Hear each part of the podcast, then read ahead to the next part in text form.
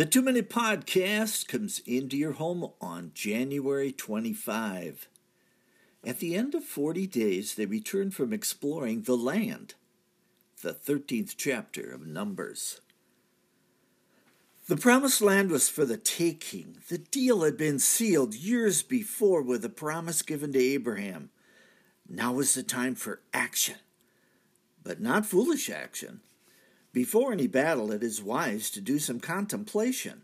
To spy out the land was most reasonable and certain to be profitable. In fact, it had been commissioned from the Lord. The information was gathered, it was personal and spiritual. They saw the wealth of the land, the abundance of grapes, figs, and pomegranates, a land flowing with milk and honey. With God's help, we can conquer the land. Only two of the twelve saw the blessing. The other ten spies set their eyes on the giants, the fortified cities, and their report reduced the Israelites to grasshoppers. Even with God's help, they're much too strong for us.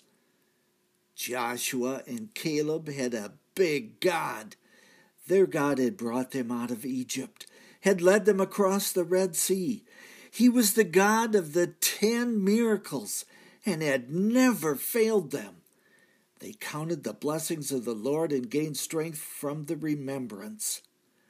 The other ten worshiped the God of fear, and it brought a snare to their hearts. Just how is it with you? How do you look at things when trouble comes? When God tells you to stretch out your tent, do you quickly pull up the stakes for the task? Or do you tremble with fear? Take a deep breath and trust God. He loves you so much that He gave His Son for your redemption. Do not doubt His love. Attempt great things for a great God.